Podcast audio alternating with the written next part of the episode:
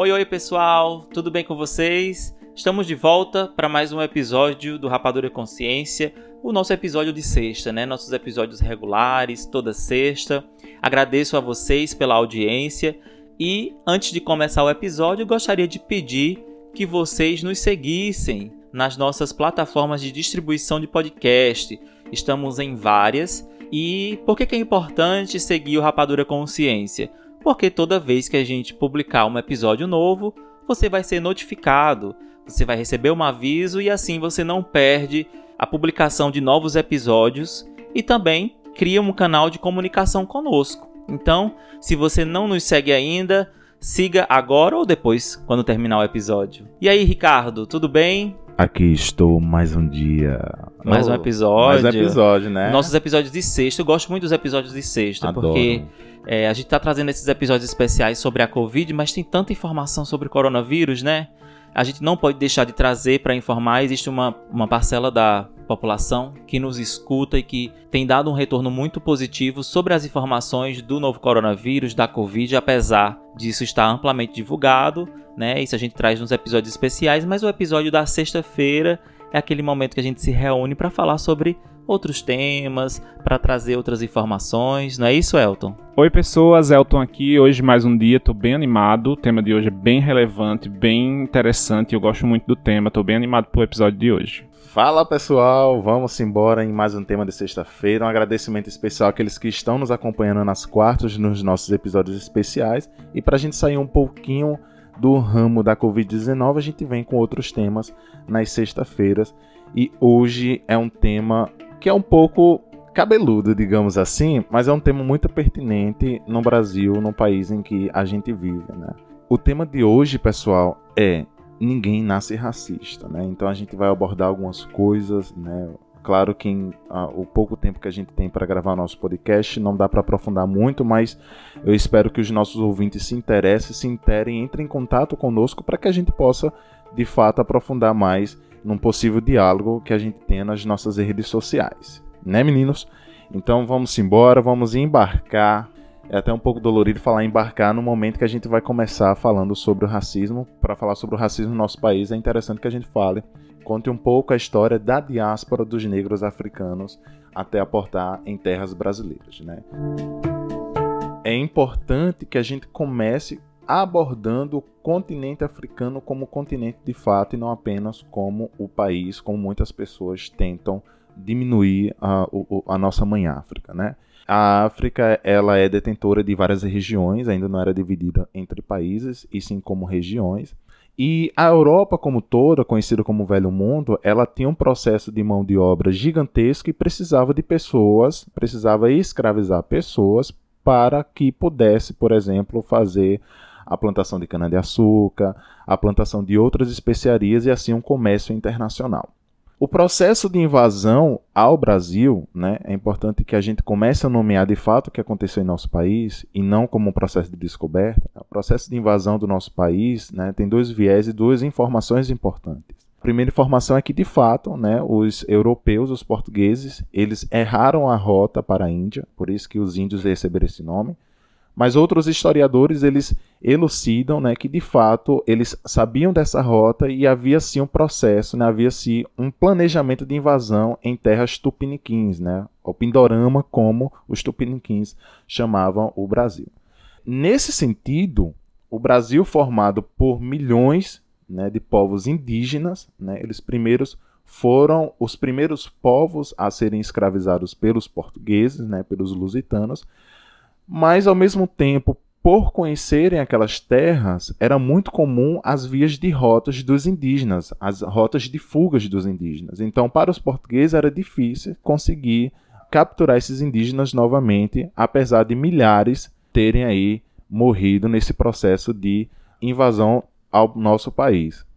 É interessante, Ricardo, em 2016 eh, eu estive em Portugal e uma coisa que me chamou a atenção, em Lisboa, por exemplo, aparentemente os portugueses se orgulham muito desse processo de colonização, disso que eles fizeram, por exemplo, com o Brasil. Então, tem, eu estive no museu em Lisboa e o museu ele é basicamente quase que todo construído em cima dessa história de colonização Tem uma praça que se chama Padrão dos Descobrimentos.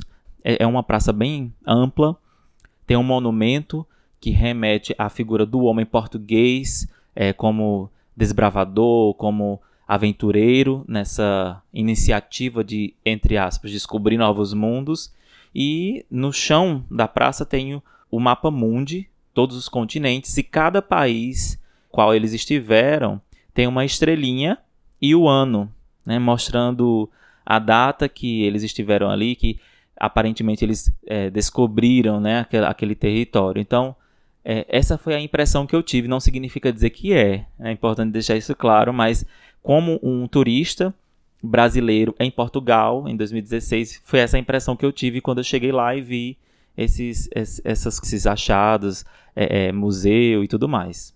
É muito comum os museus uh, dos países colonizadores da Europa repletos de, de monumentos, de fato, da África, das Américas, e de outros continentes nos quais esses países eles colonizaram. O que, que acontece? Né? Você tem aqui a chegada ao nosso país, essa invasão ao Pindorama, e aí precisa-se de mão de obra, e essa mão de obra ela deve ser oriunda de países africanos, e esses países africanos, eles divididos em regiões, os negros, claro, obviamente, eles ali eles se combatiam também porque há alguns processos de formação dessas regiões formação de territórios e ganho desses territórios. Então os portugueses eles perceberam o seguinte, que alguns negros ao perderem determinadas batalhas, eles eram escravizados também, assim como acontecia na Grécia, por exemplo. Então o que é que acontece? Eu tenho um poder bélico que eu vou oferecer para esses povos africanos numa tentativa de que eles capturem outros negros para que eu leve para os países nas quais eu quero colonizar. Então isso aconteceu bastante. Então os navios negreiros, né, que eu fico imaginando, né, os, os ancestrais, os antepassados naqueles navios, né, e, e, de fato é uma coisa assustadora, né, você, a, a única saída para alguns deles era o suicídio, né, era se lançar ao mar porque eles não queriam viver como homens escravizados, né.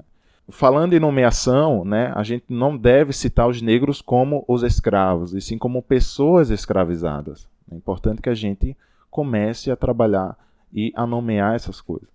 Então, trazendo essa diáspora aqui para o nosso Brasil, a gente tem a formação de povos, né? a gente tem formação que durou anos, né? esse processo de escravidão, e de repente uma mão branca assina a Lei Áurea. Mas antes da Lei Áurea, né, o Vanderlan pode falar aí sobre algumas leis que foram introduzidas naquele momento de Brasil, onde os povos eram escravizados. Van, quais eram essas leis? Uma delas é a lei do sexagenário, né, que o que, é que ela dizia, afinal de contas, né? Que os escravos que tinham acima de 60 anos automaticamente estariam livres. Mas o, o mais interessante desse aspecto é, é notar que nessa época a expectativa de vida não ultrapassava 40 anos. Então, o, o que queria dizer é que ela não era aplicada. Praticamente, se o homem branco ele tinha uma expectativa de vida de 40 anos, imagina é, o escravo, né? O, o, a pessoa escravizada. Então, era algo que não funcionava bem na prática. Você tinha cargas horárias de trabalho extremamente agressivas com essas pessoas, então a expectativa de vida de homens e mulheres que foram escravizados, né? desumanas, né? E que acontece até hoje, infelizmente. Né? Então, num papel, lei sexagenário, você tem a questão de homens e mulheres a partir de 60 anos estarão livres, mas se eles não chegavam até eles os 60 não chegavam né, né, até os 60 anos, então significava dizer que a vida deles era toda dentro desse processo de escravidão, né? E outra lei interessante é a lei do ventre livre, que determinava que alguns negros que nascessem né, dentro de um, do processo poderia se tornar livre, seria dado aí a esses, essas pessoas a, entre aspas, liberdade. Né? Mas que também é, não, não é, acontecia bem isso é na prática. né? Na prática, imagina qual é a criança recém-nascida que vai tornar-se livre uma vez que sua mãe é escrava.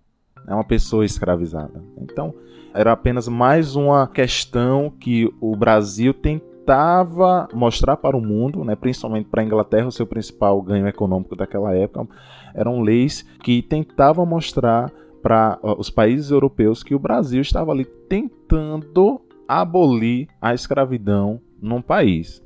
É, eu vejo como uma forma de mascarar mesmo. O que eu consigo notar, isso é uma percepção bem pessoal, é que são medidas que tentam transparecer né, uma falsa é, defesa à liberdade, um, um não apoio à escravidão, mas que na verdade o objetivo principal de tudo isso era manter o sistema como estava, era manter pessoas negras sendo escravizadas e atribuindo a essas pessoas um trabalho desumano, como era feito, e muitas vezes a gente ainda encontra isso hoje. Ah, bem como o Ricardo pontuou, a questão da abolição por uma pessoa branca, né? Então, até que ponto esse processo de abolição ele foi um processo de libertação, ele foi um processo que deu direitos. A gente vê, e eu vi isso na minha construção escolar, a gente vê a princesa Isabel, por exemplo, dentro do contexto muito heróico. Mas até que ponto o ato dela foi tão heróico assim? Porque você abole a escravidão, dá aos escravos a liberdade, mas não legisla nada para eles, ou seja, as populações negras, elas ficaram à mercê. Então o Estado não zelava por elas, não tinha legislações que garantissem trabalho, moradia. Então essa população, ela se agrupa em guetos, em favelas e não trabalha, não tem uma legislação de saúde, não tem acesso a nada. Então eram regiões bastante periféricas, bastante de condições sanitárias bastante ruins. Então, até que ponto o processo de abolição ele foi um processo que foi altamente benéfico para os negros. Como a gente aprende no contexto escolar, foi um ato importante? Foi, mas ele também trouxe muitos prejuízos às, às pessoas negras. Então é importante ressaltar também essa questão da, dessa troca de mão de obra que houve. Porque, por exemplo, quando foi para trocar indígena por os negros, os negros tiveram que ser escravizados, não tinham direito alguns. Quando foi a troca dos negros, você tira a mão de obra negra e vai substituir ela pela mão de obra branca de imigrantes que foi a época que vieram muitos imigrantes para o Brasil, os europeus.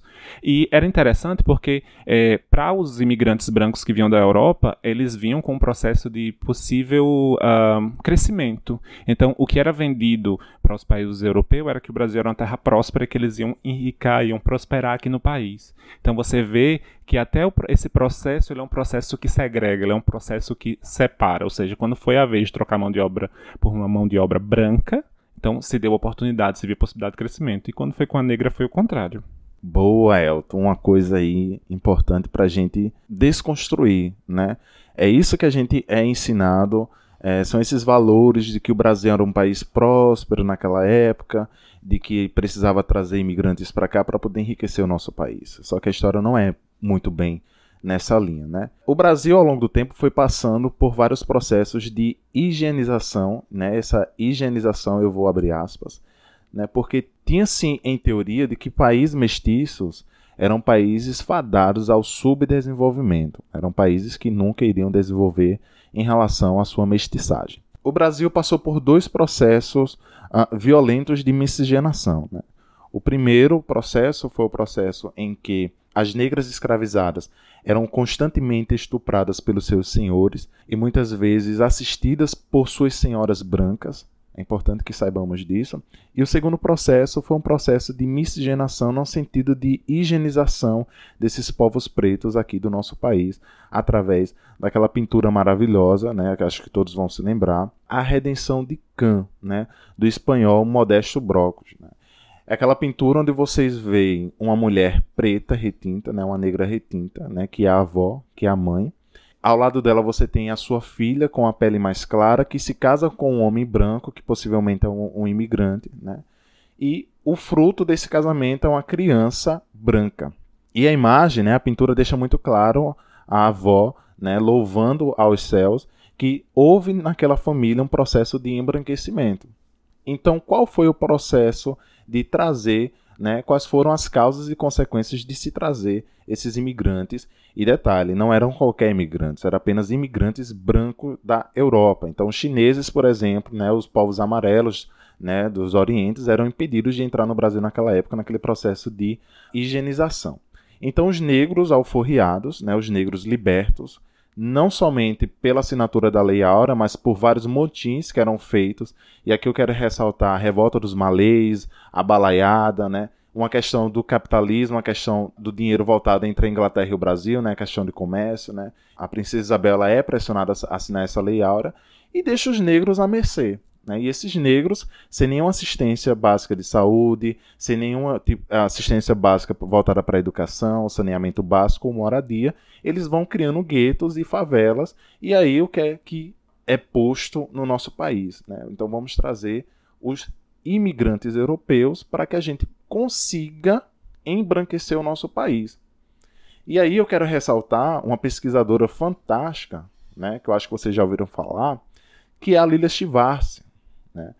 A Lilia ela deixa muito claro que esse processo de embranquecimento do nosso país ele foi um processo violento para os negros e é até hoje. É por isso que eu sugiro e encorajo os meus amigos, mas quem sou eu, vou deixar claro isso aqui agora, né? Quem sou eu para definir a negritude de alguém? Mas quando um amigo meu que se sente negro, por mais que ele tenha pele clara ou traços finos, ou se ele, se ele é negro retinto ou não, eu encorajo eles a utilizar esses termos porque, por exemplo, a gente precisa entender qual é a etiologia da palavra mulato qual é a etiologia da palavra pardo. Qual é a etiologia da palavra mulato? Né? Mulato vem de cruzamento com a mula e a égua, né? Ah, voltado para a mula, o povo preto, e a égua, que é um povo nobre, é o povo da Europa. Então você tem a questão do mulato para o homem e mulato para a mulher, quando esta, por sua vez, é hipersexualizada. É muito comum a gente ouvir, por exemplo, a mulata do samba, né? aquela negra que dança com a bunda do lado de fora, né? com a bunda explícita, numa forma de hipersexualizar. O pardo, por sua vez, é uma questão de é uma coisa mal lavada, né? Então, ah, o próprio IBGE, né, ele coloca dentro das suas categorias de raça o pardo, e eu vou muito contra isso, né? Eu vou, vou muito de encontro a, a, essa palavra pardo, porque não é uma coisa analítica, não é uma coisa que a gente deve conceber o branco brasileiro é totalmente diferente do branco europeu, que é diferente do branco norte-americano, que é diferente do branco lá da África do Sul, por exemplo. Então, essa questão de higienização, né, essa questão de trazer os imigrantes para cá, teve uma causa, né? essa causa foi o processo de embranquecimento do nosso país e que as pessoas precisam entender que não tinha nada a ver em trazer esses homens e mulheres da Europa para tentar trazer um giro capital. Óbvio que tem esse viés, mas a principal causa foi o processo de higienização do nosso país.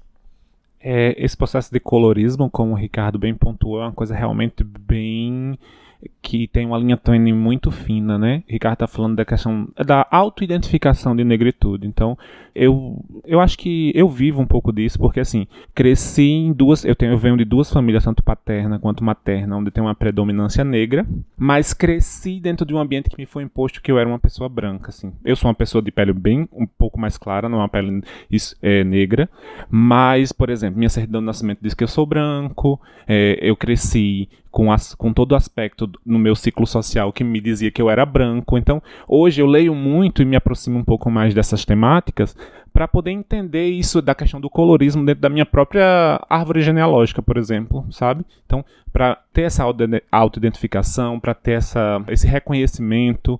Então, então, hoje eu leio muito e tento entender isso, porque é como o Ricardo falou, é muito difícil chegar para uma pessoa e dizer que ela tem que se auto-reconhecer negra, ou que ela tem que se auto-reconhecer a própria negritude. Isso é uma coisa muito. É, está além da nossa alçada. Então, esse é um processo que eu vivi e vivo hoje, porque eu tento sempre me aproximar dessas questões. Esse colorismo, né, eu morria de medo, por exemplo, de discutir o colorismo em um país extremamente racista. Né? É, o colorismo ele é um conceito não nosso, não, é um conceito criado em 1982 pela escritora Alice Walker, né? e ele fala sobre essa questão da, da, identificação da pessoa, do indivíduo negro. Né? O indivíduo negro que apresenta uma pele clara e o indivíduo negro que apresenta uma pele retinta e como ela vai ser tida e lida pela sociedade. E até por ela mesma também, porque eu já vi casos de pessoas que você olha e você identifica traços anatômicos, traços físicos como 100% característica negra, mas a própria pessoa não se identifica como negra.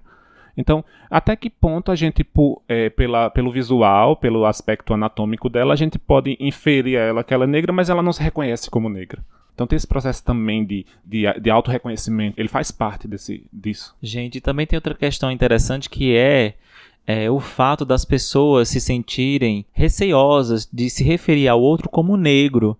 E às vezes falam, ah, não, é moreno ai, não, ele é mulato, né? Eu vejo muito isso e durante um tempo eu, eu senti muito esse receio, né? Então, de me referir a pessoas negras como negro mesmo.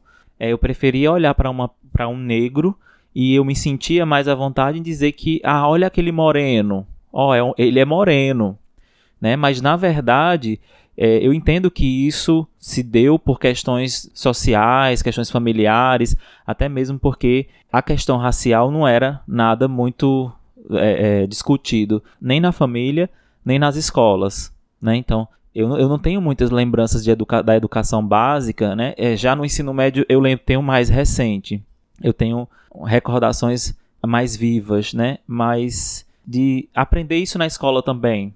Era mais fácil chamar o outro, eh, se referir ao, ao negro como o moreno, do que chegar e dizer, ah, você é negro. Tanto pela a, a, o medo de estar tá ofendendo a, a pessoa, né, o outro indivíduo. Mas que na verdade eu acho que isso não tem que ser entendido como ofensa nenhuma. E também, é, outro, outro paralelo que a gente pode fazer é exatamente que a, a professora doutora Jaqueline Bianchi falou no episódio lá sobre mulheres na ciência, né? que às vezes, por o indivíduo ele não ter características de negritude, de, de negro tão é, mais presente do que outros, as pessoas se recusarem a reconhecê-lo como negro. Né? Então, se você não ouviu é, ouça o episódio sobre mulheres na ciência, que a, a doutora Jaqueline Bianchi ela traz isso, ela exemplifica isso muito bem. É, eu acho importante essa questão da ressignificação desses termos. Então, acho um passo muito importante. O próprio Ricardo falou, toda a origem desses termos criados, então, moreno, mulato, eles têm origem em coisas do processo de embranquecimento em coisas muito pejorativas. Então, o processo de ressignificação para as pessoas negras, eu acho que é, é, extremamente importante, porque você legitima elas, entendeu? Então eu vejo processo, esse processo de ressignificação dessa forma. Infelizmente, né, nós fomos ensinados a acreditar que a cor preta ou a cor negra, né, isso uh, vai depender de cada pessoa que queira ser considerada como, é, nós fomos ensinados que era uma coisa feia, no processo de colonização e agora no nosso processo de desconstruir esse colonial, né, essa descolonização, de a gente, por exemplo, achar a nossa cor belíssima, o meu nariz largo, meus lábios grossos, né, o meu cabelo crespo, a minha pele retinta, minha pele é, é, o negro de traços finos ou pele clara. Nós fomos ensinados que o preto é feio, então eu vou chamar de moreno. E eu tenho um, um caso que aconteceu comigo, né, lá na minha cidade, Rodelas. Um beijo para os rodelenses. O fetiche de branco, não apenas o fetiche do branco rodelense, e aqui eu quero colocar esse branco com K porque eu não estou generalizando. Eu quero apenas trazer apenas o branco racista. É o branco com K. O fetiche desse branco é colocar preto e índio para disputar, preto com preto para se matar, índio com índio para guerrear. O que é que acontece? Lá em Rodelos, no São João, todo dia 15, né, 15 de junho, Infelizmente não vai acontecer o São João esse ano por motivos maiores, né, dessa pandemia. Mas todo dia 15, quem abre o São João, as noites de São João, que é uma festa católica, né? E a gente tem os indígenas com a religião xamânica, né? A pagelança. Mas participam dessa festa católica são os indígenas. E lá em Rodelas tinha a tradição de qual é o povo que mais vai colocar fogos nas noites. Né? Quando eu falo fogos, são fogos de artifícios. Então, dia 15 de junho, os índios abrem a, a festa né, de São João.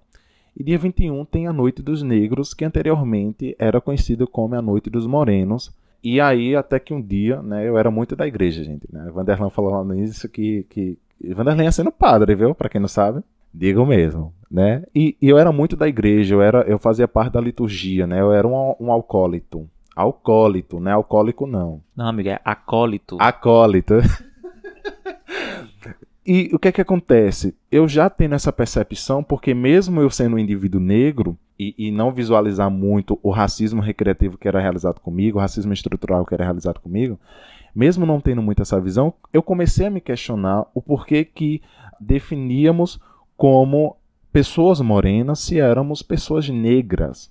E aí, é, em um momento de, de clareamento aqui da minha cabeça, do meu juízo, eu peguei o microfone e fiz esse questionamento para as pessoas né, fiz um textão, né, falei com as pessoas, aquele meu discurso de sempre. E no final da missa, uma branca né, teve a displicência de me chamar de canto e afirmar que não, vocês não são negros, vocês são morenos. E a minha resposta, obviamente, foi: quem é você para definir a minha negritude? Né? Se coloque no seu lugar.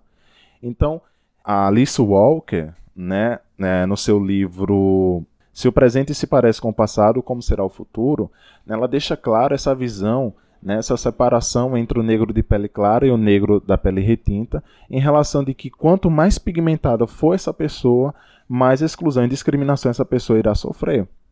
Né? Então, uh, Elton, por exemplo, né, ele se considera como negro de pele clara, eu sou um, um, negro retinto, e um exemplo mais comum que eu posso dar aqui é que uh, numa entrevista de emprego, né, se nós dois estivéssemos competindo, por mais que eu seja, é um exemplo, tá, gente? Por mais que eu tenha mais competência do que Elton, a coloração da pele dele é lida aos bons olhos das pessoas brancas que estão contratando. E por isso que no episódio da Jaqueline, por exemplo, onde ela fala que ela é uma negra que alisa o cabelo, né, entra muito no viés do mimetismo. Né, a pessoa tentar se camuflar em um país extremamente racista, no sentido que como é que eu faço para ser aceito nesse sistema racial? Né? Eu vou alisar o meu cabelo, eu vou fazer uma rinoplastia para afinar o meu nariz que é largo, o meu nariz que é de batata. Eu vou tentar reduzir a pigmentação da minha pele, que acontece com muitas mulheres africanas, infelizmente, onde existe uma gama de cosméticos que são utilizados para embranquecer essas mulheres e que muitas vezes agride a química a, a, bioquímica dessa pessoa. Então, são vários causos né, que, que nos rodeiam e que a gente tem que estar tá ligado o tempo todo. A gente tem que estar tá pronto para o embate, para o combate, né? Eu gosto muito de conversar com os meus amigos ou de conversar com, com aqueles que não são os meus amigos em relação ao que é um racismo estrutural, recreativo. E, gente, a gente está falando de racismo, mas é importante que a gente não minimize apenas para o negro, né? Você tem racismo com pessoas indígenas, você tem racismo com pessoas judias, você tem racismo com pessoas de pele amarela, né? Os orientais. Né, é importante que a gente fale sobre isso, né? O que é racismo, de fato, né? O racismo é a denominação da discriminação e do preconceito contra indivíduos ou grupos por causa da sua etnia ou cor. Então não tente minimizar apenas para a raça negra. Eu estou evidenciando aqui a raça negra porque eu sou negro. Né? Então estou trazendo aqui a evidência. Então é muito comum eu conversar com os meus amigos e ou conhecidos sobre a, o fator de desconstrução. E recentemente tomei um soco no estômago, que foi Nesses meus 26 anos né, de vida, esse foi um, uma das coisas mais terríveis que me aconteceram.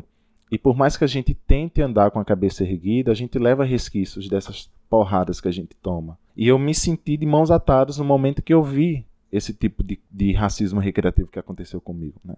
O que é o racismo recreativo? Eu vou definir citando um exemplo.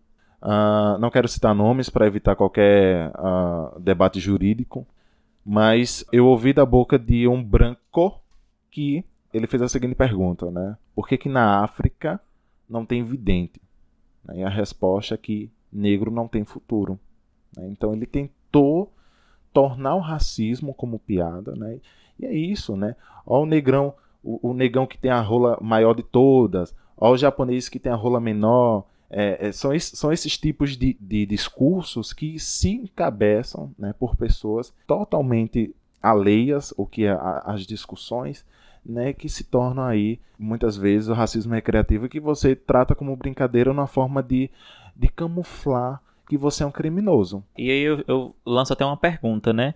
Será que a gente, quando eu falo a gente, a, a população no geral, né, não tem mais capacidade de se espantar com certas coisas porque isso, por mais que tenha sido feito, é, essa fala, por mais que ela esteja no contexto cômico, de comédia, de piada, né, mas ela espanta, ela causa um espanto. Ou será que a população se espanta com muita coisa, mas esse espanto ele é seletivo? Algo que também pode ser pontuado é que às vezes as pessoas elas preferem não falar sobre para fingir que isso não existe não vamos falar sobre racismo porque no Brasil não tem racismo, né? Aquela falsa a, a falsa teoria da democracia racial que não existiu, nunca existiu no Brasil. Recentemente a gente vê, claro, que algumas iniciativas mais claras tentando corrigir isso. Mas se a gente colocar no, numa linha temporal, isso é muito curto, ainda é muito pequeno. Que existe um certo é, momento onde as pessoas elas preferem não falar sobre racismo para tentar trazer aquela imagem de que isso não existe. Né? Não, o, o, Brasil ele é um país de quê? É o país da diversidade. Racismo no Brasil? Não, de jeito nenhum. Mas tem, tem, e como tem.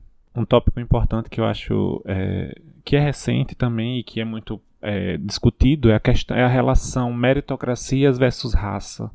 Então, até que ponto o branco, o indivíduo branco da classe média, que estuda a vida toda em escola particular, que tem acesso a curso de idiomas, a viagens, isso aqui é um, exemplo, tá? Até que ponto esse indivíduo branco, por exemplo, concorrendo para uma vaga de medicina, vai concorrer com a menina negra periférica da escola pública, onde falta professores, onde ela não, às vezes não tem aula. Então, até que ponto eles dois estão em, paridade? Eles estão igual dentro de uma competição para uma vaga num curso de medicina, por exemplo.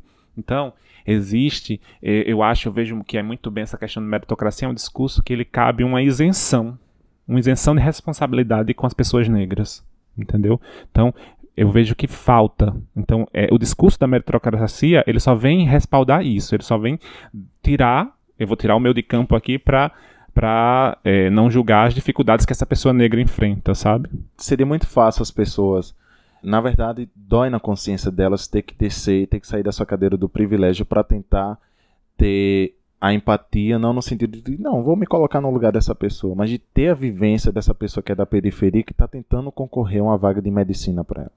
Você entrou num assunto aí que é extremamente polêmico no que diz e aí eu vou, eu vou, abordar a questão das ações afirmativas, né, que foram uma das ações mais benéficas para os povos indígenas, para os povos negros, para os povos negros de quilombos, na inserção desses povos dentro das, das instituições de ensino superior. É muito comum a gente ver o oportunismo prevalecendo na questão das ações afirmativas.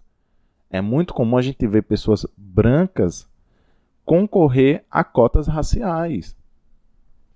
Ah, gente, eu não vou, não vou deixar de dar esse exemplo. Adoro. Há um tempo passou numa reportagem do Fantástico um cara branco que fez um concurso público e se inscreveu para a vaga destinada a indivíduos negros. E ele fez a, a, Aparentemente, eu não lembro bem, mas aparentemente ele fez a, a parte teórica, a parte da prova escrita, foi aprovado e em seguida foi para a etapa de comprovação do que ele tinha dito na inscrição. E aí ele simplesmente é, se pinta. Ele se pinta. Ele é um, um homem muito. Ele é bem branco. Um black Acho face. que tu viu, né, Ricardo? Não sei se tu viu essa. Vive. Ele se pinta. Ele pinta o corpo. Ele coloca lentes de contato.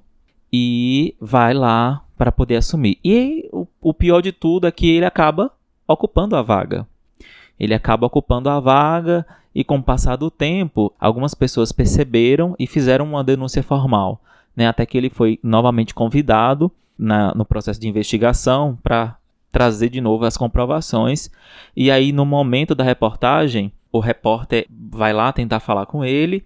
Ele é uma pessoa totalmente diferente do que se apresentou na época do concurso e ele decide falar no escuro no, no, numa região com baixa iluminação, que era exatamente para que a, a, as características né, físicas não fossem tão evidenciadas. Então, veja que quando os mínimos esforços para tentar reduzir tudo isso que a gente está falando é feito no, no serviço público no, pelos governos, e ainda existem pessoas que querem burlar isso, que querem se beneficiar de qualquer forma, né? E, e, prejudicar outras pessoas. Eu fiquei, assim, quando eu, eu vi a reportagem, eu fiquei em choque.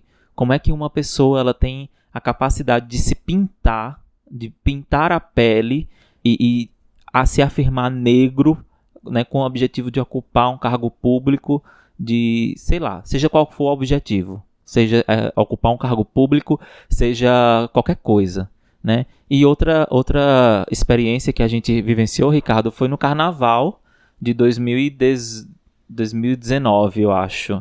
Foi né? ano passado. Foi. Ano passado a gente estava em Olinda e a gente, todo mundo sabe que o carnaval de Recife e Olinda é, é muito, é um carnaval de rua muito característico porque as pessoas elas se fantasiam, elas vão pra rua é, fantasiadas e a gente se deparou com a nega maluca. A nega maluca foi também um choque, um não choque, foi? Porque... A gente tava é, é, é, pulando, cantando e se divertindo. E quando a gente viu, a, a, gente parou na hora E assim, eu fico até sem reação, né? Eu acho que eu lembro na hora que a gente eu fiquei, eu particularmente fiquei sem reação porque às vezes parece que é algo que não, não faz parte da realidade, até você se deparar e ver o quão perto de você isso acontece, isso está presente, isso acontece. É, é, muito, é uma sensação muito estranha.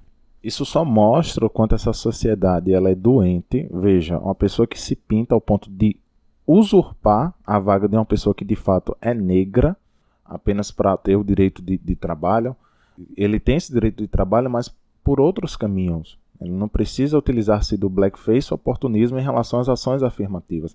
Isso é muito negativo. A sociedade negra brasileira, né, é muito comum a gente ouvir, por exemplo, homens, principalmente jovens, né, a juventude negra, ela é alvo da polícia, né, alvo do racismo institucional. Esse racismo institucional que, que é um, um termo definido aí pelos Panteras Negras, né, os dois, né, o Stokely eh, Carmichael e o Charles Hampton em 1967, né, que ele vai a, abordar basicamente isso, né, como as instituições têm ceifado a vida das pessoas negras, né. E ontem eu estava assistindo um debate muito muito importante para minha vida e eu até indico para vocês, né, esse, essas palestras que o TED promove para as pessoas. E eu fui assistir o debate da Kimberly Crenshaw, né? A Kimberly Crenshaw que é jurista e ela que é dona, quando eu falo dona aí, eu vou colocar uma aspas, da, da metodologia da interseccionalidade. E ela começa a sua palestra pedindo para que pessoas, né, todo, toda a plateia se levante, e ela começa a citar nomes de homens negros que foram mortos pela polícia norte-americana, né, e a maioria permaneceu em pé. Né, só poderia sentar aquelas pessoas que, não, não conheço esses nomes. E quando ela começou a falar nome de mulheres negras que foram mortas pelas pela polícia norte-americana, as pessoas começaram a sentar em massa, ou seja, ninguém conhecia as histórias dessas mulheres. Então, o feminismo negro, né, dentro do, do movimento negro em si, é muito forte. Né, e eu aplaudo, assim, essas mulheres né, guerreiras, sobretudo começando pela Lélia Gonzalez, que eu tenho um apreço enorme, que eu conheço a cada dia a história dessa mineira retada, né, brasileira, que acho que foi a primeira, né, a primeira negra de fato, a, dentro de uma instituição de ensino superior, a trazer discursos sobre o combate ao racismo. A Lélia Gonzalez, ela incentivou, por exemplo, discursos de Angela Davis, que é conhecidíssima no mundo. Voltando para Kimberly Crenshaw, né, essa, essa metodologia da interseccionalidade, né, ela diz muito respeito sobre essas mulheres negras que é lida na sociedade como mulheres negras e não apenas como mulheres, por exemplo. Eu vou citar um exemplo aqui, bem dentro do nosso contexto, né? Eu, enquanto homem, negro, homossexual e nordestino. Vejam, são três estradas. Né? São três estradas que se cruzam no Nagô. Né? Então você tem o homossexual, você tem o nordestino e você tem o negro. Então não tem como dissociar isso de mim. Né? Essa metodologia ela é muito bem ah, explicada por essa jurista, mas eu prefiro aceitar e acatar as ideias da Carla Cotirene, por exemplo. Ela consegue definir muito bem essas intersecções que acontecem em nossas vidas, né? de uma mulher preta, nordestina e trabalhadora, que é um outro tipo de interseccionalidade. E aí você joga, por exemplo, a faixa etária, você joga raça, gênero, você joga é, a classe trabalhista ou não nesse sentido. Gente, são muitas questões, são muitas camadas. Eu peço perdão para os nossos ouvintes. Eu peço perdão para os meus se por acaso eu estou esquecendo de falar alguma coisa, porque de fato é um assunto que é muito amplo, né? É um assunto que é muito amplo. E que com certeza não. Esse assunto ele não vai se esgotar nesse episódio. Esse assunto ele retorna, ele vai retornar possivelmente dentro de outros contextos ou em outros episódios que a gente vai voltar a falar especificamente sobre isso é importante a gente ter essa, essa, esse entendimento de que é necessário é, falar sobre isso, falar de, de, de, forma séria e que as pessoas assumam a responsabilidade né, dessas informações. São informações muito, muito valiosas e eu hoje estou aprendendo bastante aqui com você, Ricardo. Tenho certeza que o pessoal de casa também. Ah, que maravilha. Espero que a, as pessoas elas se interessem mais pelo assunto e venham ao nosso encontro nas redes sociais. Eu só queria finalizar aqui a, a, minha abordagem em relação ao racismo, né, falando um pouco da, da pessoa que me fez ascender sobre as questões políticas para o meu povo. Né. A pessoa que me influenciou bastante né, na forma nagô combativo de ser em relação ao racismo, né, em relação a ser antirracista, foi a filósofa Djamila Ribeiro. Um beijo, vai que ela escuta né, o nosso podcast. Um beijo para você, Djamila. No seu livro, Lugar de Fala, né, ela acendeu uma luz aqui na minha cabeça no sentido de que qual é o meu local de fala em determinadas situações, em determinados âmbitos sociais. E as pessoas, infelizmente, confundem muito que lugar de fala é, ela impede algumas pessoas de abordarem algumas discussões onde, por exemplo, um hétero não pode falar sobre homofobia porque ele não passa por isso. Claro que sim. Os meus amigos héteros podem e devem falar sobre a homofobia, mas no local de fala dele, no local onde ele está inserido. Qual é o seu papel enquanto hétero em relação à homofobia que acontece com seu amigo ou com outra pessoa desconhecida que você vê na rua e está ali sofrendo, infelizmente, uma violência em relação à sua sexualidade. Então, se pergunte qual é o meu papel enquanto a pessoa hétero em relação à, à discussão sobre homofobia. Qual é o meu papel enquanto pessoa branca, esse branca com C, tá? Qual é o meu papel enquanto pessoa branca em relação ao discurso sobre o racismo? Então é importante que a gente fale e aborde sobre isso. E a Djamila Ribeiro, ela traz essa luz importantíssima. E por que, que a Djamila Ribeiro fala sobre isso? Mais uma vez, o feminismo negro trazido em evidência. Era muito comum é, a, a, as pensadoras, filósofas, antropólogas, cientistas, dentre outras, né, mulheres negras, como a Truth Gages, Bell Hooks, Audre Lorde, Giovanna Xavier, Lélia Gonzalez, dentre outras, era muito comum essas mulheres discursarem sobre os processos de racismo que estavam sofrendo dentro das instituições, mas que as pessoas simplesmente não validavam o que elas falavam e valida muito o que uma pessoa branca fala, por exemplo quem está acompanhando esse BBB é, vê muito racismo é, estrutural que ronda aquela casa. Então, uma das participantes, por exemplo, ela desacreditou né, que Babu ou que Thelma né, um racismo dentro da casa, mas ao passo em que Marcela disse que sim, ele sofria, ela validou esse discurso. Então é muito comum que as pessoas negras, né, no seu local de fala e representatividade, elas sejam descredenciadas por pessoas brancas e que não têm essa vivência. É por isso que, mais uma vez, existe um diálogo entre a Grada Quilomba, por exemplo, e Grada Quilomba traz uma pirâmide maravilhosa, que é uma pirâmide social, né, que é uma pirâmide hierárquica, onde você tem o homem branco, a mulher branca, o homem negro, e lá no finalzinho você tem a mulher negra. Ou seja, a mulher negra é sempre o outro do outro. Né? Então são várias questões que a gente tenta trazer aqui em poucos minutos, né? É, mais uma vez eu peço desculpa se eu esqueci de abordar uma outra situação, mas essa conversa, como o Van já deixou aqui claro, ela não termina aqui. Né? Siga nas nossas redes sociais.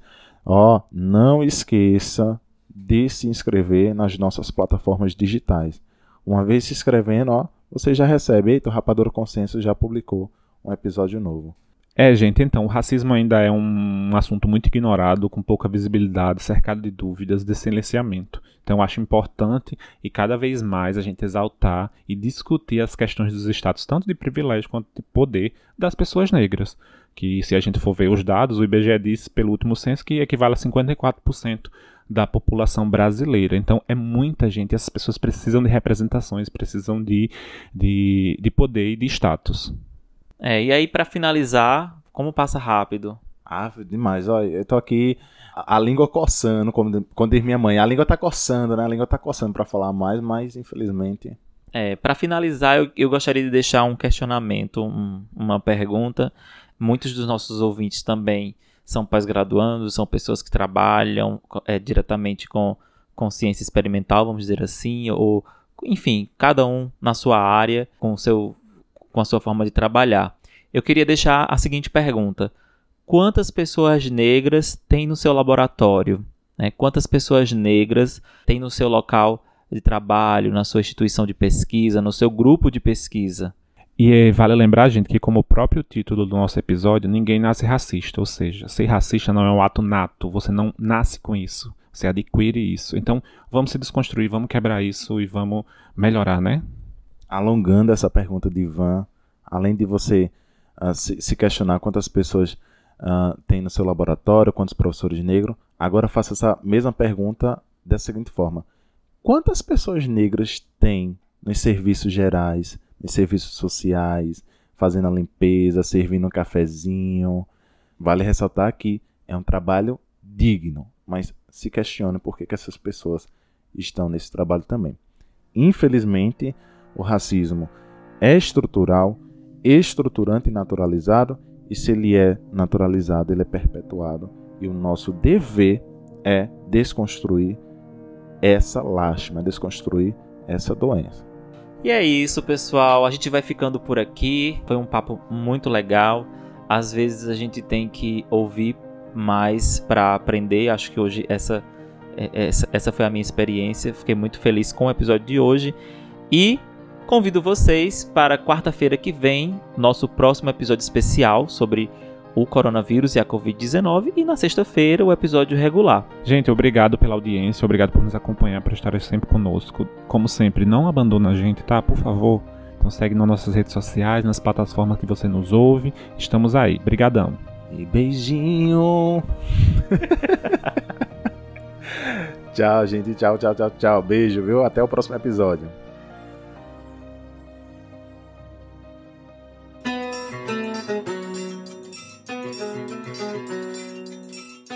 Olá, nós somos o Rapadura Consciência, um podcast semanal que vai ao ar todas as sextas-feiras. Aqui, três cientistas nordestinos discutem a ciência de uma forma descontraída e acessível. Até o próximo episódio. Tchau!